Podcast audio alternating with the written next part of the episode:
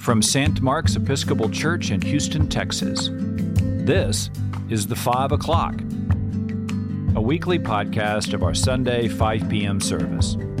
I'm Patrick Miller, the rector of St. Mark's. Welcome. In the name of the Father, the Son, and the Holy Spirit. Amen.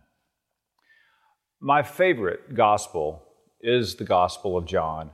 No offense to Matthew, Mark, and Luke. The Gospel of John always captures my imagination in a way that I just can roll with all of it. I don't know what it is about that gospel in particular. I don't know if it's the way it was written, if it's just the language itself or the stories, but I love the Gospel of John. And in this story with Jesus and Nicodemus, it's just even more fun to participate because it gives us the wonderful conundrum about being born again.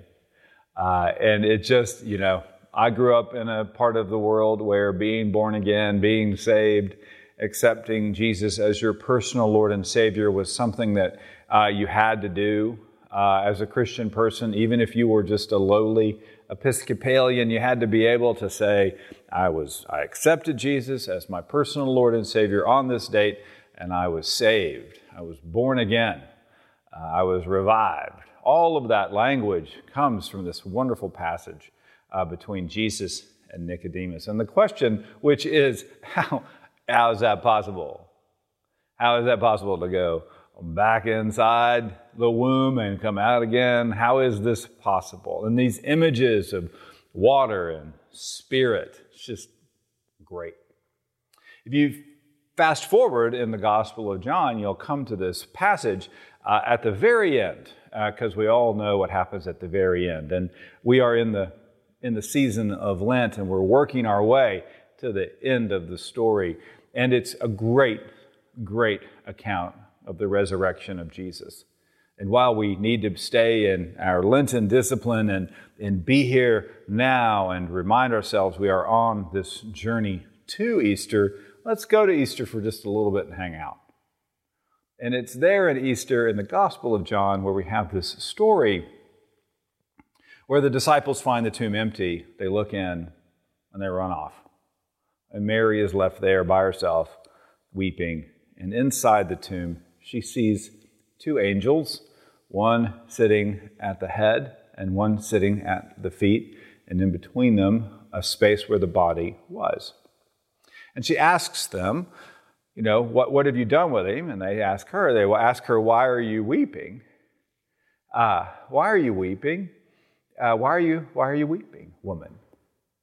And it's a great moment because, because uh, yeah, I'm, duh, angels, I'm I'm weeping because my, my teacher, my, my Lord, has been murdered, and now his body is missing. And I just like that little weird detail of these two entities sitting one at the head and one at the feet in a space in between where the body was. Now, they could have done a couple of things. Those two angels could just be sitting together, hanging out, sitting there talking. One could be doing a handstand. They're angels, they could do whatever they want. Uh, one could have been, they could have been playing cards. They could have just been together. They, one could be uh, kind of looking around, the other one kind of sitting there. But no, no, no. They're sitting in a particular place and in a particular way. And that brings us back over to Nicodemus. Being born of water and spirit. That little detail being born of things that are earthly and things that are heavenly, can connect you to that resurrection story where one angel sits at the head, our head heavenly, and one sits at the feet, our feet earthbound. And in between, nothing. This nothing, this void, ends up being the connector, which is Jesus. And when you and I do that work of accepting Jesus, becoming born again, we have done something that's pretty phenomenal. We have taken this earthly life and transformed it through the Holy Spirit, through the life, death, resurrection, and teachings of Jesus. We are transformed into a new thing, born again. You see it all the time, everywhere. Are, are, echoes of being born again.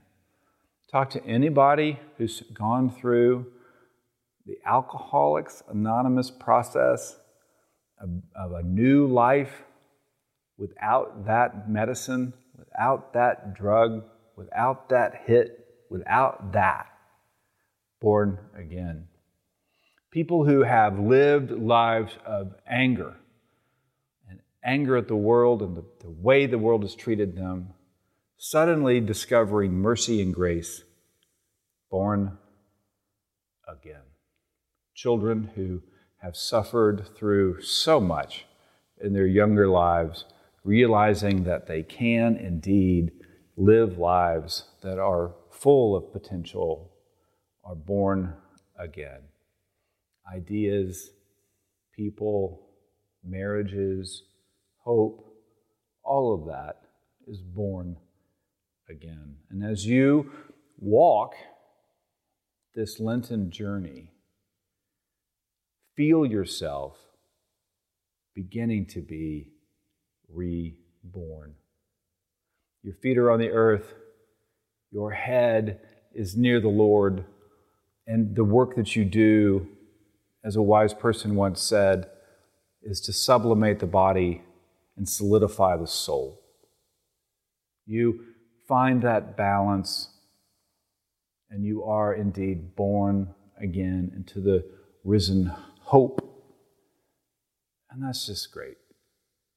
So, whatever you gave up for Lent, Keep doing that.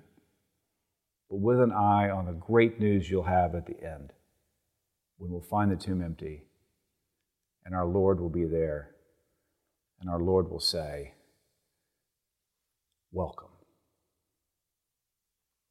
Amen.